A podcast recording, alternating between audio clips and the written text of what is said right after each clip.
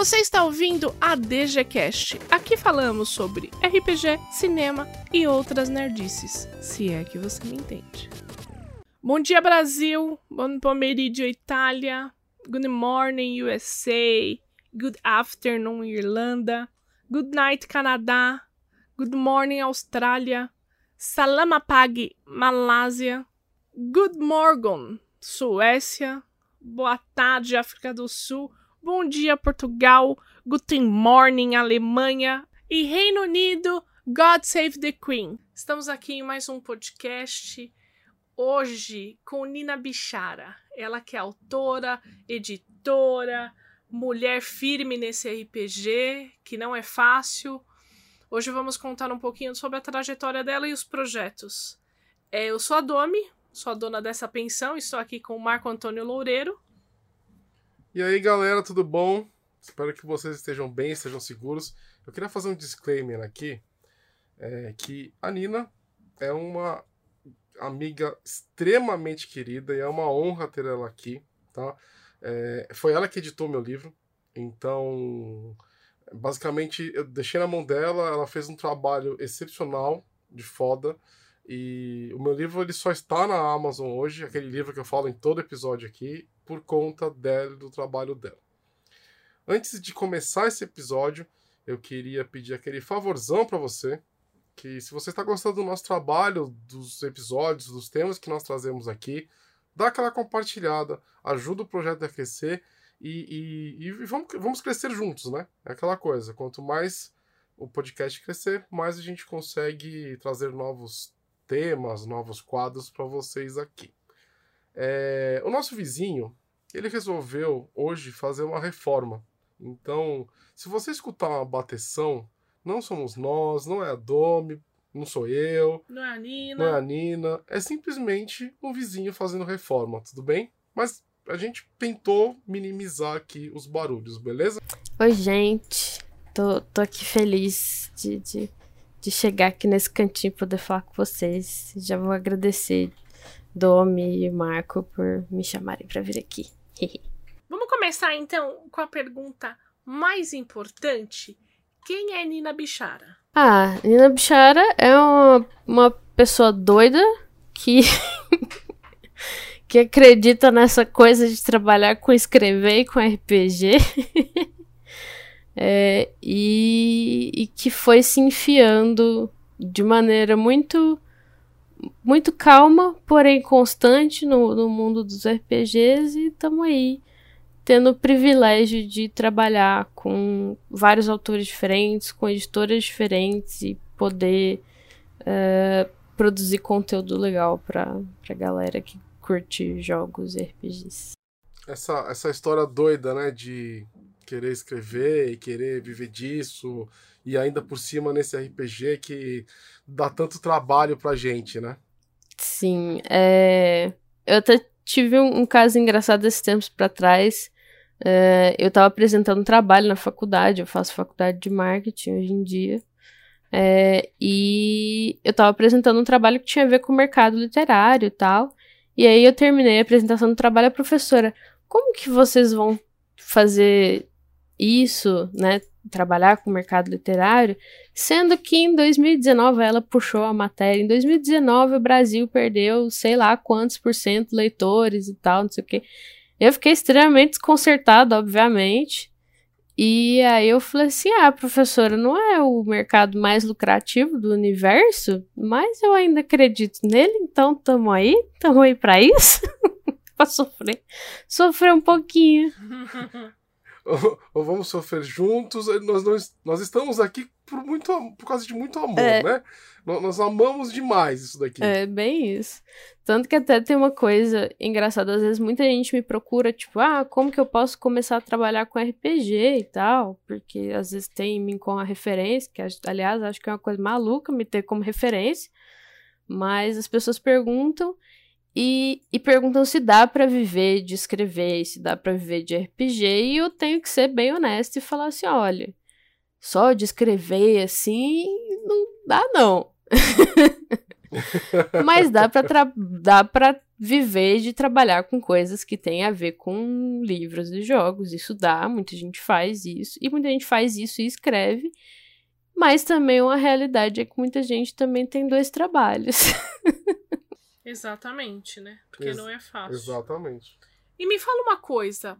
Como que você começou a jogar RPG? Como foi a sua introdução ao mundo do RPG? Uh, ele é um pouco cômico, porque é, em, enquanto mulher, até eu sempre gostei muito de ler, sempre gostei muito de jogar, mas rolou um momento da minha vida em que minha mãe tentou me tirar disso, assim, não queria mais que eu jogasse videogame, porque era coisa de menino, não queria que eu uh, fosse para nada desse lado. Então eu fiquei meio fora disso. Quando eu fui voltar a ter contato com videogames, etc., eu tinha mais ou menos uns 14 anos. É, e por causa de um amigo em comum, eu conheci uma pessoa que, inclusive, é meio primo meu. Sabe aquela coisa de interior que alguém não é seu primo, mas, tipo, ele é sobrinho do seu tio e aí você chama ele de primo? É tipo essas loucuras assim. Mas, enfim, essa pessoa é, me começou a conversar comigo é, sobre essas coisas, sobre videogame e tal. E aí a gente fazia academia juntos. Eu com 14 anos estava na academia, afinal de contas, eu fui uma criança gordinha. É... E aí a gente um dia voltando da academia, ah, você gosta de videogame? Você gosta de Senhor dos Anéis? Eu, ah, gosto de Senhor dos Anéis. Ah, é... Tem uma coisa que a gente joga que chama RPG e ele começou a me explicar RPG e tal. E aí ele começou a meio que, enquanto a gente tava andando, ele começou a montar uma ficha comigo. Eu não sabia, ele não me explicou nada disso, ele só foi perguntando as coisas. Ah, você, gost... você gostaria de ter um personagem com uma arma ou duas armas? Eu, ah, duas armas é legal. Ah, você gostaria de ter um personagem tipo Legolas ou tipo Aragorn? Eu, ah, Aragorn. E na hora que ele falou do negócio de duas armas, ele, ah, você vai ter, para lutar com duas armas, você vai ter que pagar um negocinho eu pagar. Eu, será que é um jogo que tem que pagar?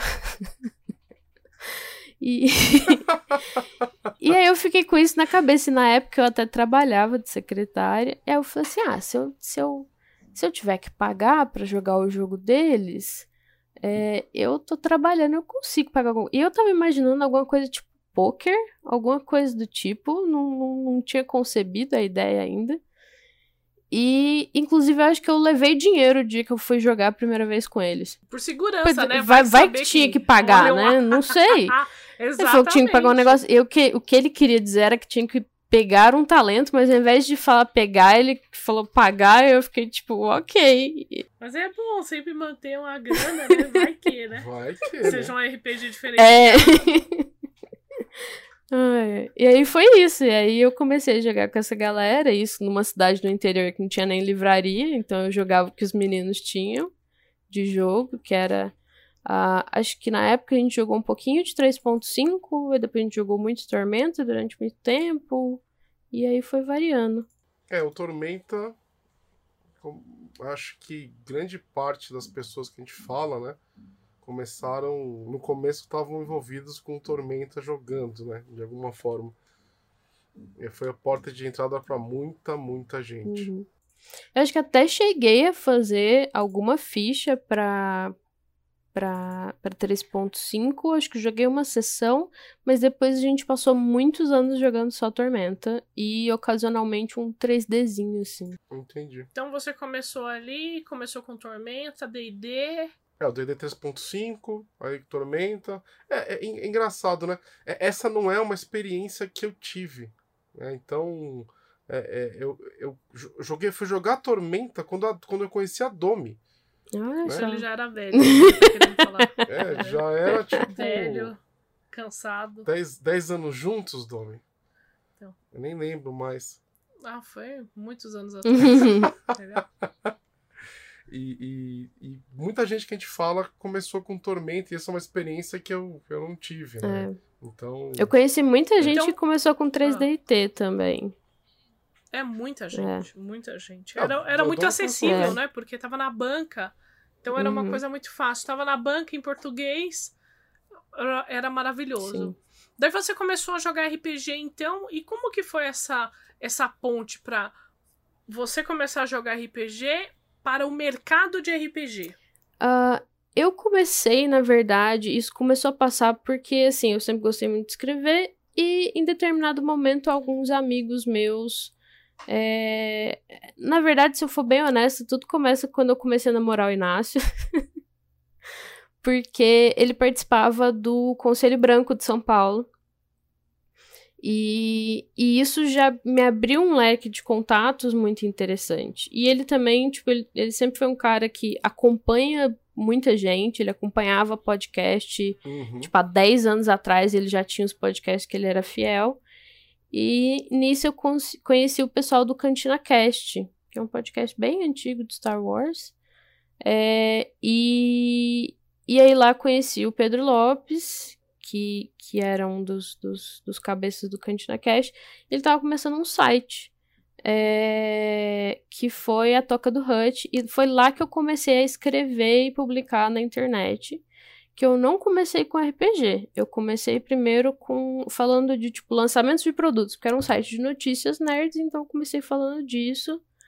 É, fiquei numa parte de fazer receitas, também fiz ótimas receitas é, pro blog. É, e aí, por fim, como eu gostava de RPG, eu acabei fazendo um artigo, tipo, como começar a jogar RPG. E aí eu fiz alguns nesse esquema lá. E aí foi onde eu comecei a conhecer mais gente da galera de RPG que produzia. É... E eu comecei, na real, apesar de ter escrito pro site, eu me interessei em streamar jogos em 2014, se não me engano, mais ou menos. Perdidos no Play tinha umas mesas e eu comecei a mestrar ali. É, comecei mestrando Jade Punk, e aí, tipo. E aí, por me interessar. É, ah, e no site também tava o Leish, que é uma, uma figura muito conhecida do mundo do RPG. E o Leite foi me apresentando a muita gente. Foi onde ele me apresentou o Felipe, que era da Pensamento Coletivo, que estava trazendo o Jade Punk. Foi onde eu conheci o Thiago e foi onde eu conheci a Eva também, porque eles estavam, é, assim, no meio de divulgação do, do jogo e tal. Uh, e aí foi onde eu fui conhecendo as pessoas e logo depois também esse, esse primeiro contato ramificou tudo, porque aí eu comecei a escrever para o Garotas Geeks na área de RPG também.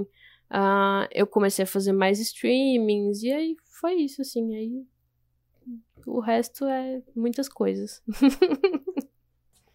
Nossa, mas assim. Você deu uma resumida, mas o, o caminho foi muito Sim. é, é... esse, vamos, vamos contextualizar a galera.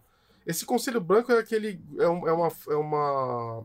Um negócio de Senhor dos Anéis, isso, não é? Isso, é um, um, um, grupo de fãs de, de Senhor dos Anéis é, que inclusive é organizado não só aqui no Brasil, assim, tem a Toca São Paulo, tem a Toca Mexicana, tem a Toca São... É, o Inácio tá falando que é mais ou menos organizado, hoje em dia, antigamente... Barely, né, tipo, aquela coisa, né? Ah, enfim, o Inácio tá falando que na verdade as de fora do Brasil são outra coisa, mas é, é mais ou menos a mesma... É, a, o mesmo esquema, assim, era, era uma organização de fãs para estudar, para fazer uhum. eventos de Senhor dos Anéis e tal. Era um fã-clube. Um fã-clube, é. Acho que eles me Beleza. bateriam se eu falasse, mas é um fã-clube. então, aí você sai do. Você sai do, do, do, Você sai não, né? Eu não sei se você saiu, mas você tava no, no Conselho Branco e você foi para um fã-clube de Star Wars, é isso? Mais ou menos isso. É, mas. É, era um cara que saiu do fã clube de Star Wars, essa parte tá certa. E, é, e ele tava querendo montar um site de notícias.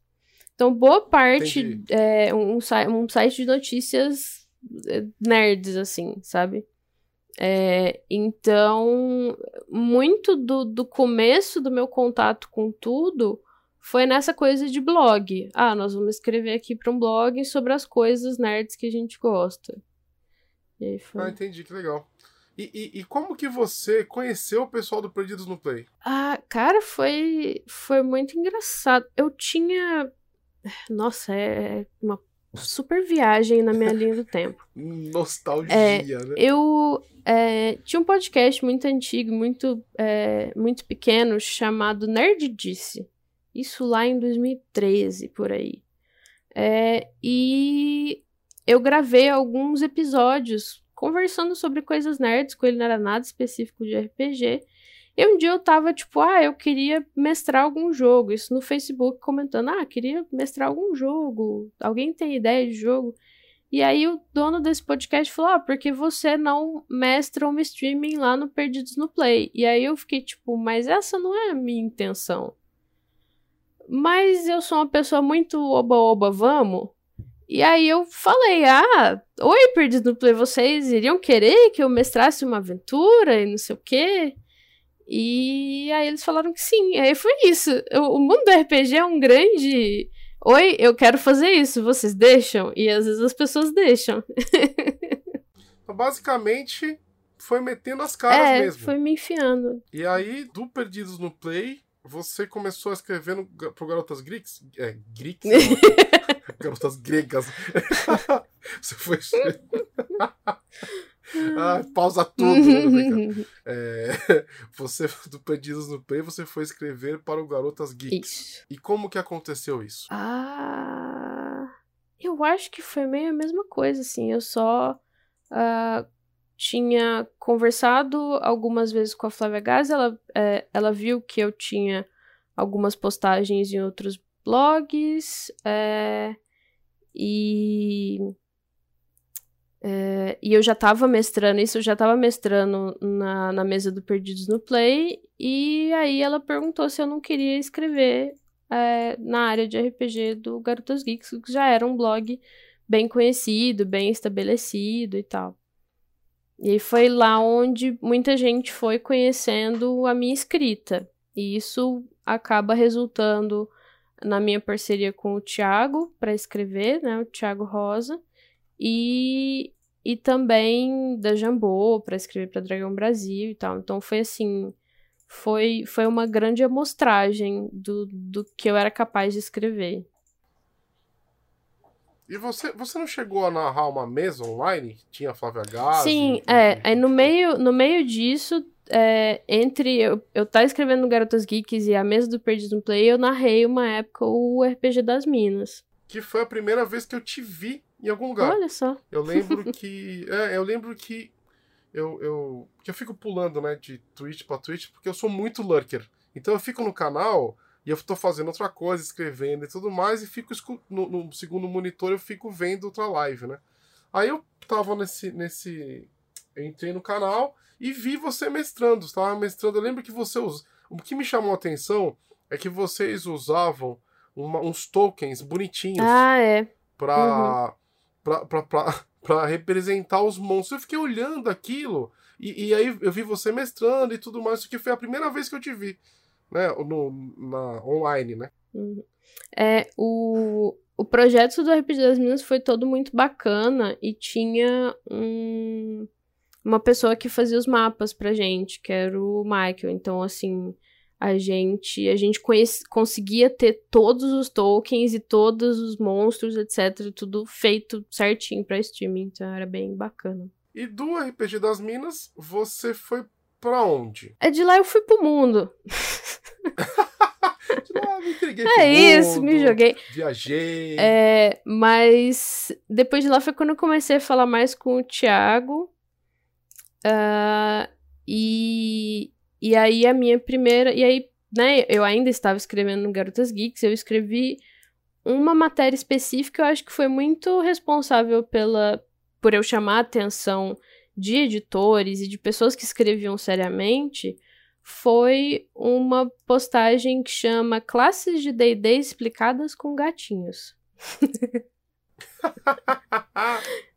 Que é, uma moça fez uma arte é, de gatinhos vestidos medievais, assim, e isso tava bastante alta na época, foi a época que o Pugmar foi criado e tal.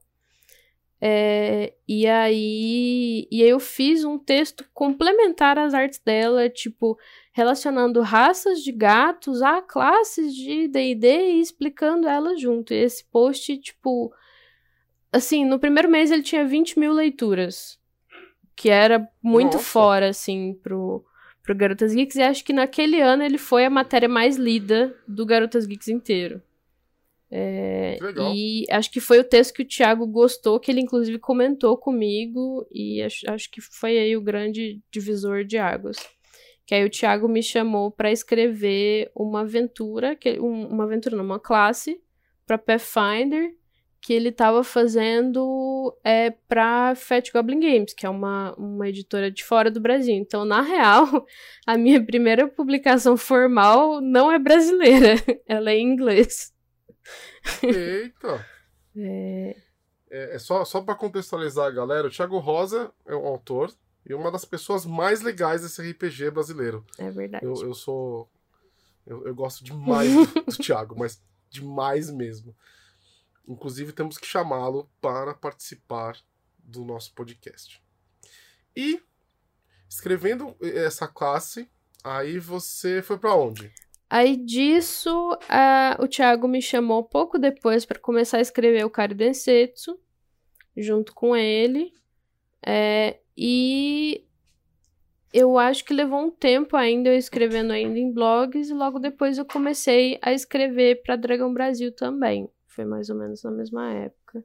Ah, foi mais ou menos no mesmo Uhum. tempo, é isso? Sim. Aí depois a gente volta, então, no, no, no KD. Uhum. Vamos continuar com a sua história. Depois do, do KD, depois do, do escrever na Dragão, você foi para onde? Nessa, nessa, nesse, nessa, nesse trajeto longo, né? E, e, e bem trabalhado. Olha, aí muita coisa aconteceu. Nessa época que eu comecei a escrever o Kari Densetsu, eu tava fazendo arquitetura. E essa faculdade tava me matando. Você, é arquiteta? Não, eu não sou arquiteta, mas eu cheguei no oitavo período. Nossa! No- Revelations! Isso é uma revelação assim. Gente, É, No seu enfoque eu vou colocar quase arquiteta. exato. Porque eu sou quase arquiteta! É, Enfim, Essa é poxa, realmente. você perdeu a oportunidade de dar carteirada exato, chateado. Porra, Isso Nina. daqui está errado. Ai, gente. Ai, ai. ok. É, Segui... Seguindo a quase arquitetura. é... Aliás, fico com conselho, se alguém tá pensando em fazer arquitetura, que o meu conselho não é não faça, mas pense bem, porque você vai perder um pedaço da sua vida. É, assim, eu, eu, eu realmente fiquei muito mal na faculdade de arquitetura. é, obviamente, coisas também aconteceram na minha vida nesse meio tempo, mas assim, foi chegando no final, eu fui perdendo todo o amor no negócio, que é, é um ambiente muito difícil. É, e é muito exaustivo, assim, os professores são bem cruéis. Nossa. É, e pra vocês terem noção, né? Contos de terror da faculdade. É, no primeiro mês de aula, a gente tinha professor falando: não, se você não, não gosta de desenhar, se você não sabe desenhar, você não deveria estar nesse curso. Ou alguém comentava que não gostava de alguma coisa, os professores falavam na lata assim: você não devia estar nesse curso então. E tipo, sai daqui. Saca? É, e o dia. Nossa, que triste. É, é bem. Não, a gente tinha. Primeiro ano, a gente tinha mostragem de projeto. Tipo, ah, faz uma escultura. Os professores colocavam todos os trabalhos expostos e eles iam criticando, tipo, com toda a sala, saca? E, tipo, esse trabalho aqui tá uma bosta, nada faz sentido com nada, que não sei o quê. É- é- esse é o clima geral da faculdade de arquitetura. Por isso que tem gente que se orgulha tanto. É- é difícil pra rua, doido. Porque olha. Agora entendi porque esse povo da carteirada. É, e não era incomum os, os alunos saírem chorando de algumas voltas de trabalho.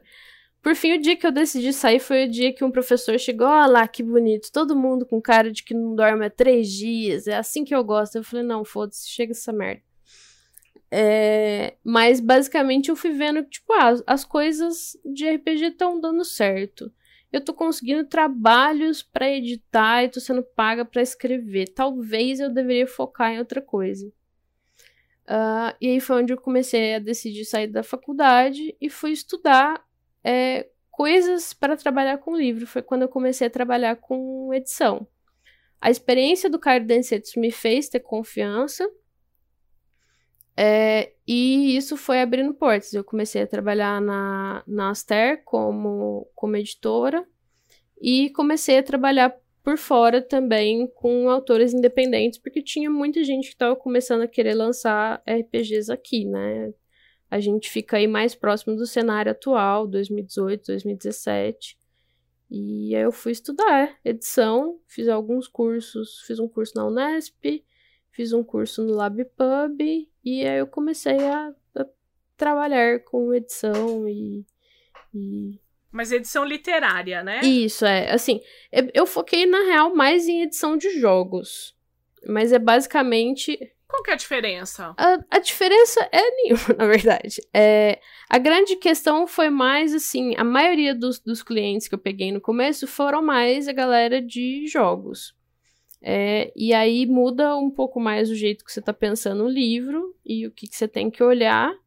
Mas, mas assim, não não muda o que, que eu olhava no, no livro, mas a maioria dos, das edições que eu fiz foram mais de, de jogos e de livros de RPG, cenários, essas coisas assim. Entendi. Então você começou a, a ver que tinha um espaço, é, você já tinha um, um, alguns contatos, porque você resolveu meter a cara mesmo, e começou a editorar. Editorar é um termo certo é, é. a se falar? Você começou a editorar alguns livros. Quais você já, já trabalhou? Um, deixa eu puxar na memória. Talvez eu tenha que abrir o meu site aqui, porque a memória é ruim. Muito bom, vou consultar meu próprio site para lembrar meu próprio currículo. Ah, pelo menos você tem é, um site é. seu, tá vendo?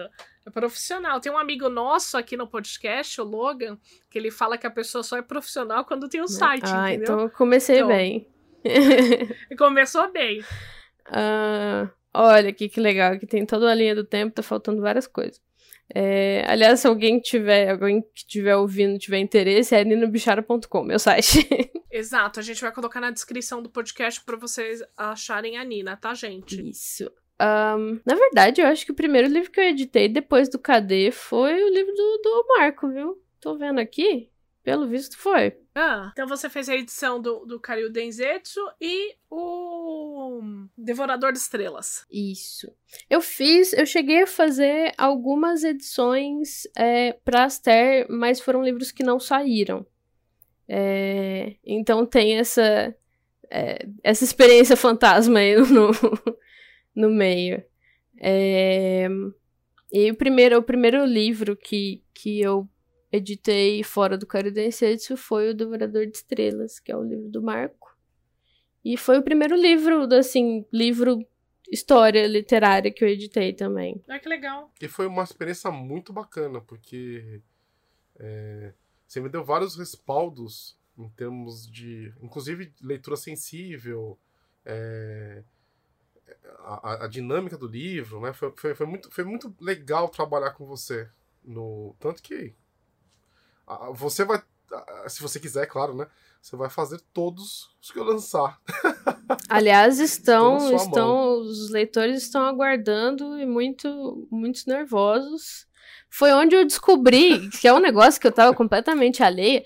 As pessoas ficam bravas de ler um ficam. livro que, que ainda não tem continuação. Eu fiquei, mas gente, por que, que vocês estão bravos? É, o povo fica bravo, o povo quer ler tudo. Então, tá, mas é compreensível. Por que, que a Netflix fez tanto sucesso?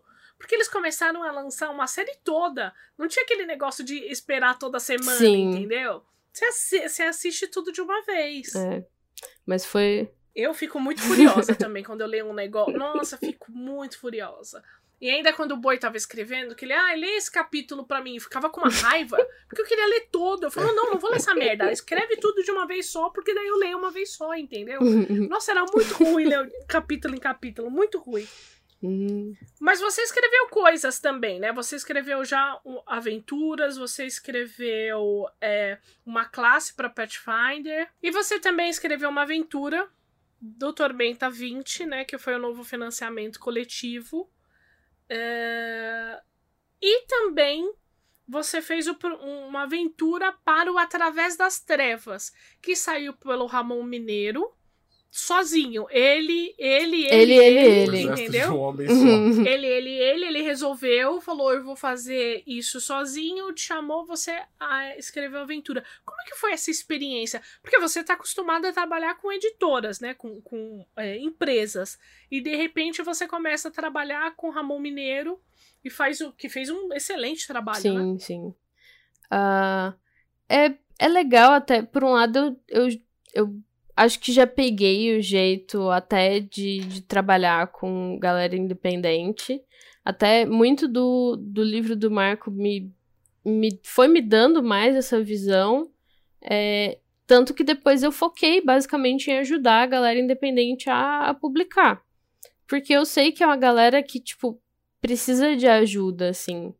É, até no, no Através das Trevas eu dei umas palpitadas na orelha do, do Ramon é, por essas coisas, assim, pra né, ajudar, por exemplo, ajudar a ver quem vai revisar, é, ou pensar, não, é, faz um, um kit com todos os livros que dê para comprar junto, porque as pessoas gostam de praticidade. Então a pessoa às vezes prefere é, comprar de uma vez só o kit do que é, do que comprar vários produtos separados, porque ele tinha né, o livro principal e os, as aventuras. Sim.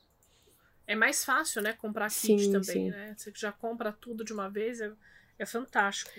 É, mas é muito legal essas coisas, até porque, assim, eu gosto quando eu vou escrever para outros lugares, mesmo é, o Ramon sendo pessoa independente, fica um pouco mais pessoal porque eu tô imitando literalmente o, o, jeito de escrever dele. Porque escrever uma aventura não basta só você escrever a aventura em si.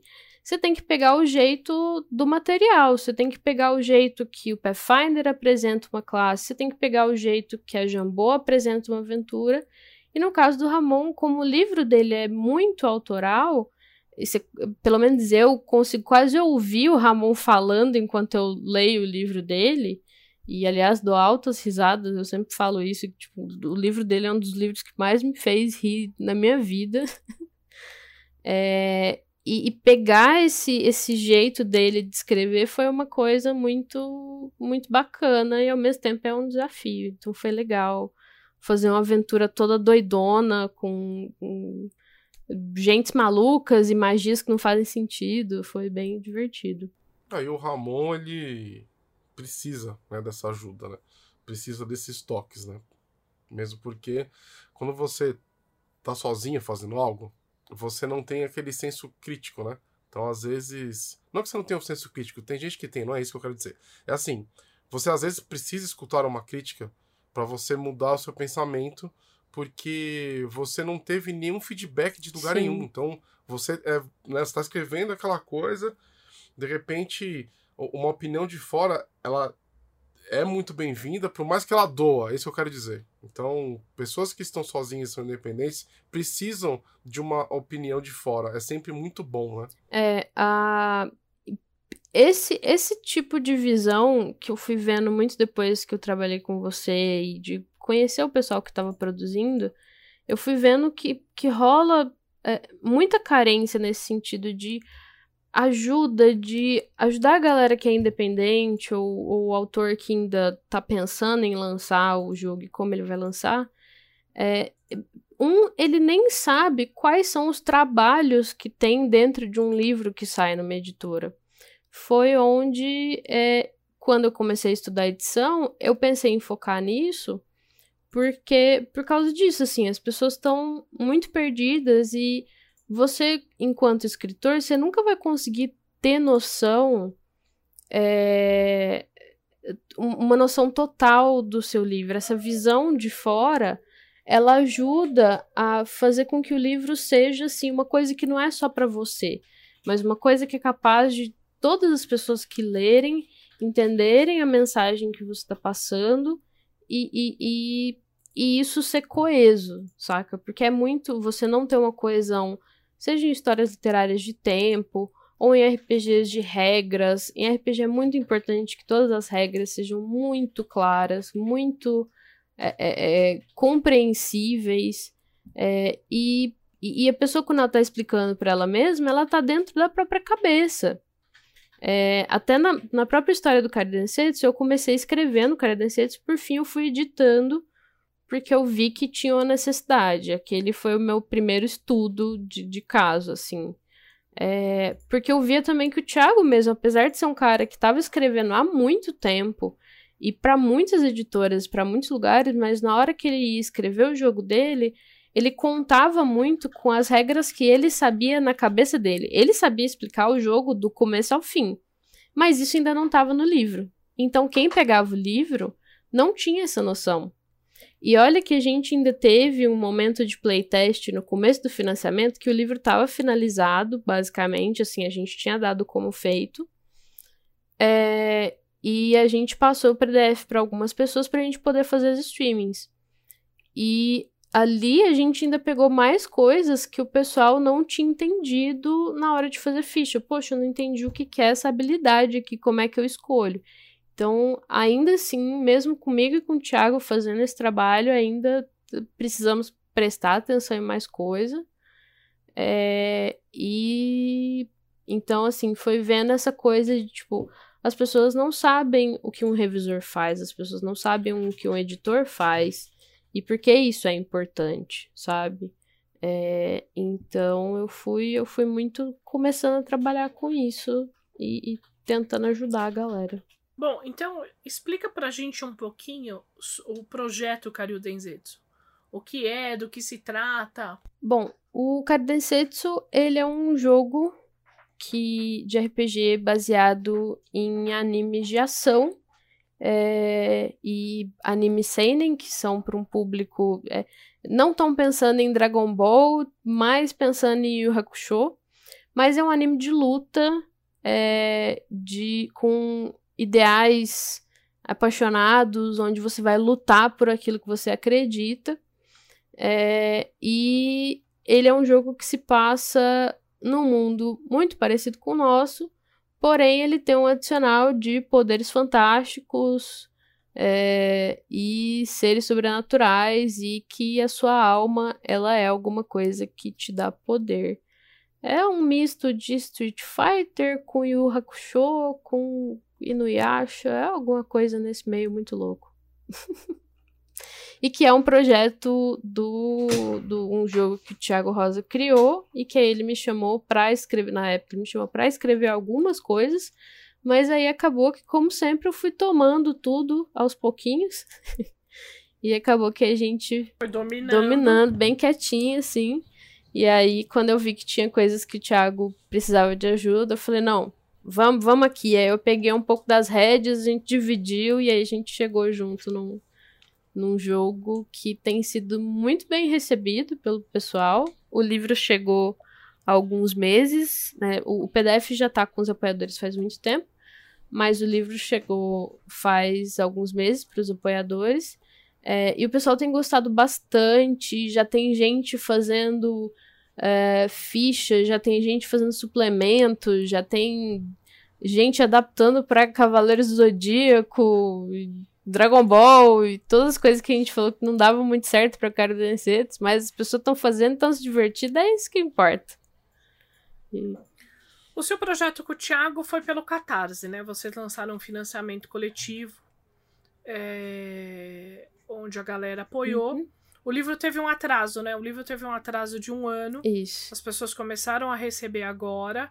É, você acha, você se vê fazendo mais financiamentos coletivos? Porque quando tem uma galera que eu falo assim, dizem que é a última vez. Porque é estressante, é, é. né? Você lida com vários aspectos, você lida com pessoas. Às vezes o, o, livro atrasa, não é nem sua culpa, é culpa de terceiro e não tem o que fazer. Uhum. Entendeu? Você se vê fazendo mais projetos no Catarse como financiamento coletivo? Eu vejo. É...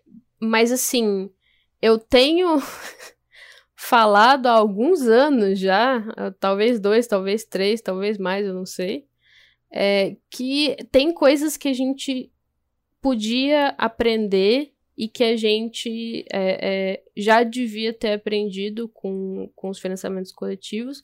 Do Quero Dencedos, por exemplo, eu e o Thiago definimos que, tipo, independente dos prazos que a gente tenha estabelecido, jogar o prazo do livro, tipo, para muito mais para frente. é, porque, assim, a gente tinha um prazo do diagramador que tava tudo ok, a gente tinha um prazo é, da, sei lá, da editora que tava tudo ok. E aí, na hora do vamos ver, o diagramador atrasou, e aí atrasou, mas não sei o que, atrasou, mas não sei o que, aí SBN atrasou, e aí, tipo, são coisas que a gente não tem nem como ir lá e resolver, entendeu? É, não tem jeito, né? Existem coisas que fogem do seu controle Sim, total. e que só dinheiro não resolve, né? Assim, não adiantava a gente ter o dinheiro da gráfica se não tinha SBN. Não tem como. É, então, assim, é, eu acho que eu faria, inclusive até já olhei alguns para fazer. é, Ah, tô com alguns projetos aí que eu tô pensando em fazer. É, mas porque eu acho que a gente tem é, coisa suficiente para aprender com o que é problemático e, e, e fazer melhor. É estressante? É estressante pra burro. Terminou o Cardecetes, eu fui fazer umas três sessões de acupuntura. e chorar na casa da minha mãe. Foi basicamente isso que aconteceu. Mas, É porque é estressante, né? Você tá lidando com o dinheiro de outras pessoas que acreditaram no seu projeto. Daí começa a atrasar, começa a, a, a cobrança, você já tem o seu trabalho, né? Você pensa que é só escrever e finalizar o livro e, bom, e pronto, não é bem assim, uhum, né? Tem uma pós gigantesca nisso. sim. Sim. É, Um É, monte de detalhes, sim. né?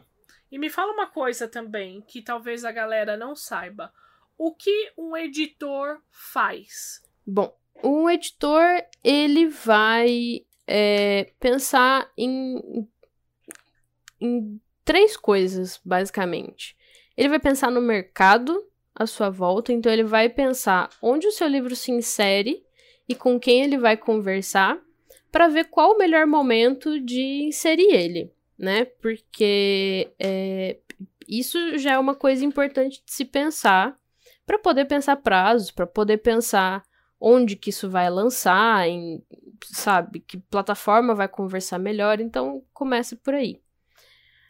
A segunda coisa, nem todos os lugares têm esse tipo de editor. Muita gente tem só o editor que vai cuidar do livro, que vai entender qual é a inserção, que vai falar, ó, oh, esse vai ser, isso dentro de uma editora principalmente. Esse vai ser o revisor, esse vai ser o tradutor, blá blá blá blá. Quando você tem um editor de texto, que é, o, o, editor geral e o editor de texto podem ser a mesma pessoa. Quanto menor a editora ou quanto quando você só contrata um editor, normalmente ele vai ser um editor de texto. É, e esse editor de texto ele vai ler o seu livro do começo ao fim. E ele vai te sugerir alterações no livro para que a sua ideia passe com mais clareza para que você é, não perca tempo, às vezes, com cenas ou informações ou acontecimentos que não levam a história para frente, não necessariamente só levar para frente, mas assim afundam a história, porque é, é, a história tem um ritmo e esse ritmo vai passar pro leitor e se o leitor tiver muito é, sentindo que esse ritmo tá saindo do compasso, ele vai abandonar a sua história. É aquela velha coisa que você começa a ler um livro é, e ele parece muito arrastado no começo, ele nunca realmente vai para a história que ele tem que ir. E aí, um editor, no caso, sugeriria você cortar esse, esse pedaço e ir mais direto à história para você não perder o leitor logo no começo. É, e ver todas as coisas de coesão da sua história. Então, olha, Dá uma olhada no seu tempo. Essas, essas cenas estão acontecendo ao mesmo tempo e seus personagens não estão conectados aí nessas cenas. Então, essas coisas, assim, são as principais funções do editor. E aí, lá no finalzinho, é conseguir passar uma boa sinopse do seu livro, já que ele leu o livro todo. É, e Aliás, a parte que ele sugere alterações, existe ali uma conciliação entre autor e editor. Vai ter coisa que o autor vai querer manter, que o editor vai ter que pensar na melhor forma de manter o que o autor quer e ajudar ele ainda não ficar com um livro é, é, que não dê certo alguma parte. Um, e aí, por fim, fazer uma boa sinopse e fazer com que o livro seja bem vendido e que as pessoas conheçam a história e tudo mais. É, e, e, só pra colocar meu lado, né? Porque eu estive do outro lado do que a Nina tá falando, inclusive com ela, né? É, pro autor trabalhar com esse tipo de editor é, é muito precioso porque você engrandece o seu, seu próprio trabalho, né? Então o que, que acontece? Existem coisas que a Nina me falou lá no comecinho, quando a gente estava começando a trabalhar com o Devorador de Estrelas, né? Que eu, eu lembro até hoje quando eu estou escrevendo outras coisas. Então é como se você tivesse junto com o editora, no caso, é, é crescendo, é, é, trabalhando junto com, com, com a pessoa a, o negócio ficar melhor. Então, assim, é, é algo super recompensador. E, e, e muito. E, tem, não é todo lugar que você encontra um editor assim, né? É, é, porque às vezes não tem até, sei lá, o, o, o foco né, da editora é muito mais o produto, né, a venda do produto, e não você construir né, um produto do zero, né, do, do, daquele trabalho inicial de você transformar o manuscrito em um produto mesmo, colocar né, no, no para ser alguma coisa melhor. É isso que eu tô querendo dizer. É, teve, teve uma antologia que eu participei, que saiu um conto meu, mas que não teve esse trabalho. O conto que eu mandei, do jeito que ele foi, foi o jeito que ele ficou. A sorte é que era razoável. mas tem uh, algumas editoras elas não fazem isso ou porque não tem tempo ou porque né, não acham que, que é necessário. E aí, obviamente, elas esperam mais do autor. Ou elas trabalham só com uma quantidade X de autores e não entra mais ninguém. Uhum. Ou é, é lanço que tá aí e é isso.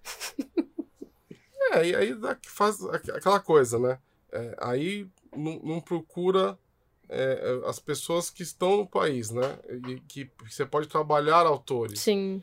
É, você, você foca naquele, naquela pessoa que já é famosa ou que já fez alguma coisa. Então, é, é, eu, eu acho um desserviço, né? Porque você tem um monte de autores Sim. legais por aí que se você desse aquela trabalhada na pessoa, ela, ela seria, com certeza, ela conseguiria contribuir com os livros no mercado e tudo mais. E, infelizmente, não é uma postura que a gente vê na maior parte das editoras. Né? As, a maior parte das editoras que alguém. E, e hoje a mania são os influenciadores, né?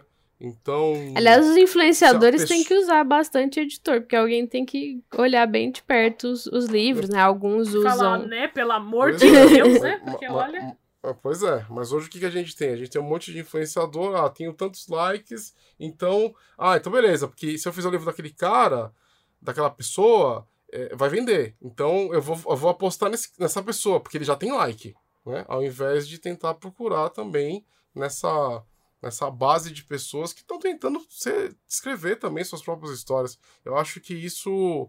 Isso o Brasil ainda está no, no, no, na Idade das Trevas. E hoje.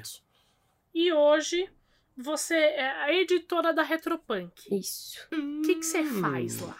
Conta pra gente. Ah. O uh, que você tá fazendo assim de novo? O que, que vem por aí? Vem, vem muitas coisas por aí. Bom, é... eu lá eu tô fazendo de tudo um pouquinho. Assim, é, boa parte do trabalho é pegar o texto que voltou do, da tradução e da edição, conferir ele né? E às vezes ver algumas decisões, porque às vezes o tradutor e o revisor estão no embate. Ah, eu acho que o termo X tinha que ser isso. Aí o revisor, não, eu acho que tinha que ser aquilo. E aí eu sou o, o mediador que vai ver realmente o que faz mais sentido entre esses dois e decidir como que vai ficar no final. Assim como pensar como que a gente vai divulgar esse livro X, é, conhecer os livros antes deles irem para tradução, porque a gente tem que saber também É, eu tenho que conhecer o livro para poder passar para a galera de marketing, para a galera de marketing poder fazer as postagens falando dos jogos. É, a gente começou também a organizar uma, uma lista de parceiros.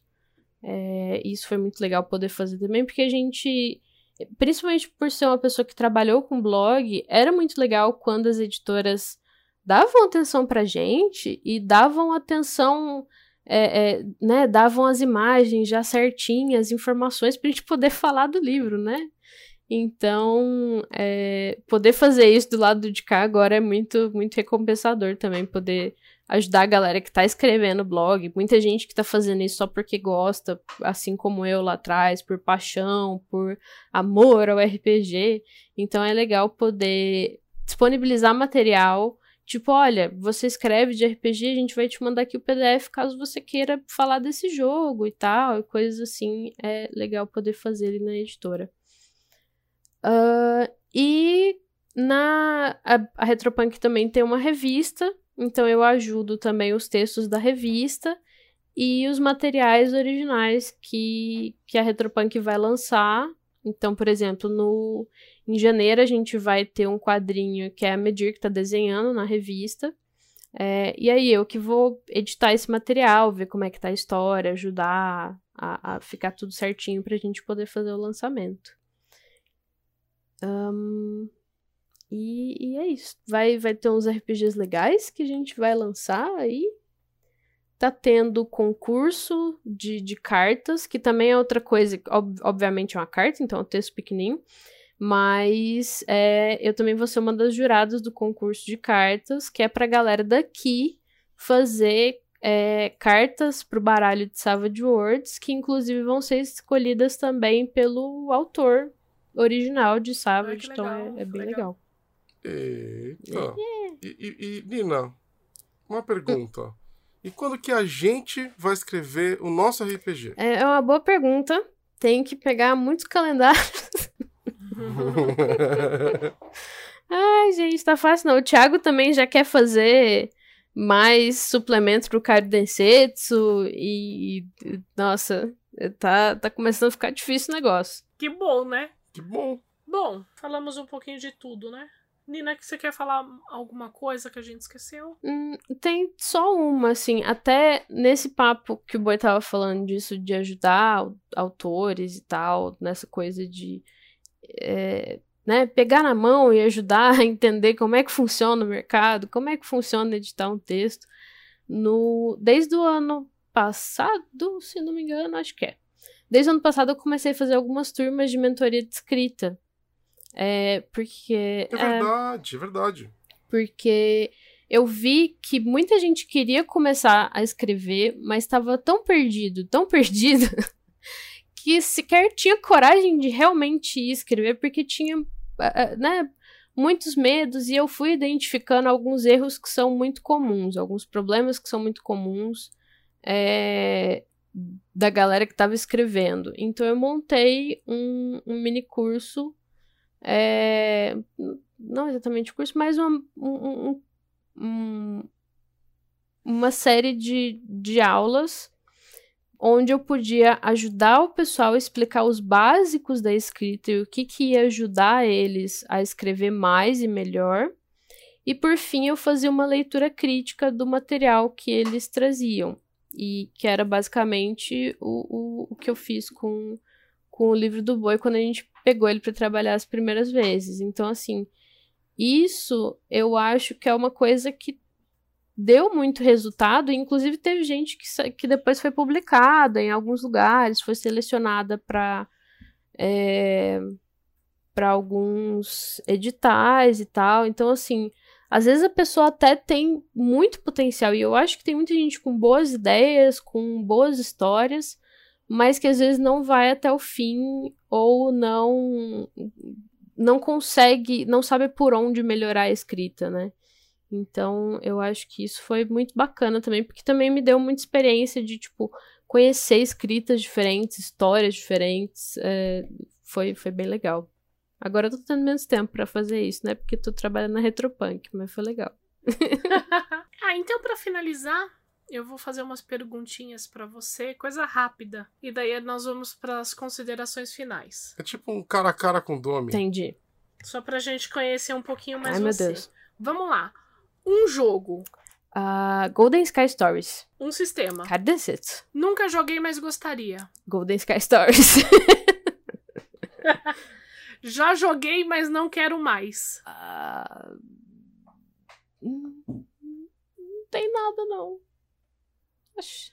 Tem nada que você jogou e falou, puxa, não quero mais jogar Ah, essa bosta. Vampiro, mas aí eu vou decepcionar o boi. Poxa, aí acabou. Aí, Aí eu não sei, não, não, não quero nem mais continuar. Ah, poxa. Nossa senhora! Nossa, boi! Como que você faz Mas isso? assim, vamos fazer. Olha isso! Ah, não- olha, Vamos, vamos, vamos fazer um parênteses Ah. aqui. Por que que você não jogaria mais vampiro?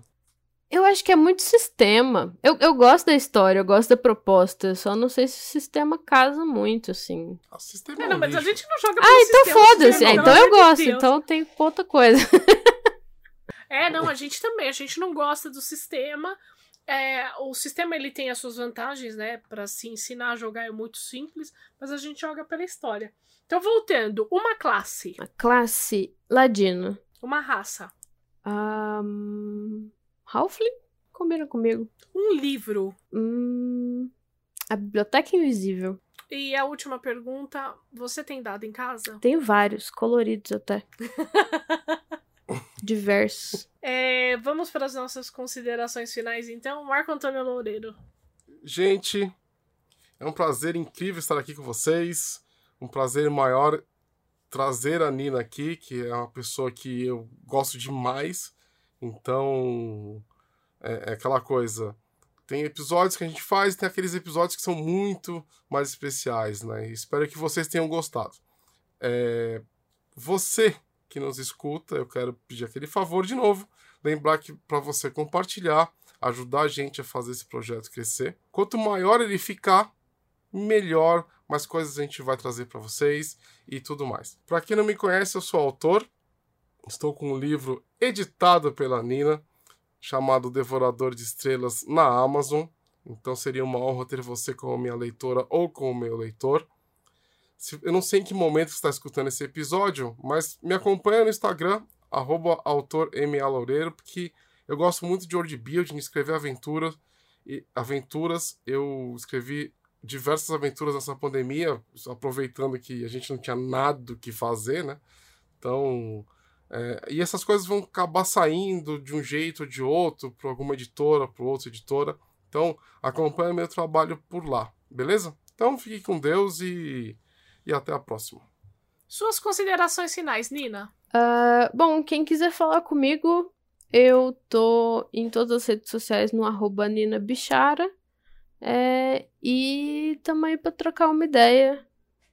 E pra vocês ficarem de olho nas coisas que a gente vai lançar na Retropunk nos próximos meses. E é isso. Muito obrigada. Nós vamos deixar aqui no, no post todos os arrobas da Nina, o site para você dar uma conferida. Se você precisar de uma ajuda também, manda um e-mail para ela que assim que ela tiver tempo, ela te ajuda. Nina, muito obrigada por participar do podcast, muito obrigada por estar aqui e ter topado. É, para você que ouviu esse podcast até agora, muito obrigado. Não se esqueça, arroba Dungeon Geek 21. Isso no Facebook, no Instagram, no site, no Tinder, no Grindr, em qualquer lugar. Não se esqueça também, todo segundo sábado do mês temos evento de RPG onde você pode vir e aprender a jogar com a gente também, tá? Não precisa saber jogar, vem e aprende. Um grande beijo, um forte abraço, até a próxima. Beijo!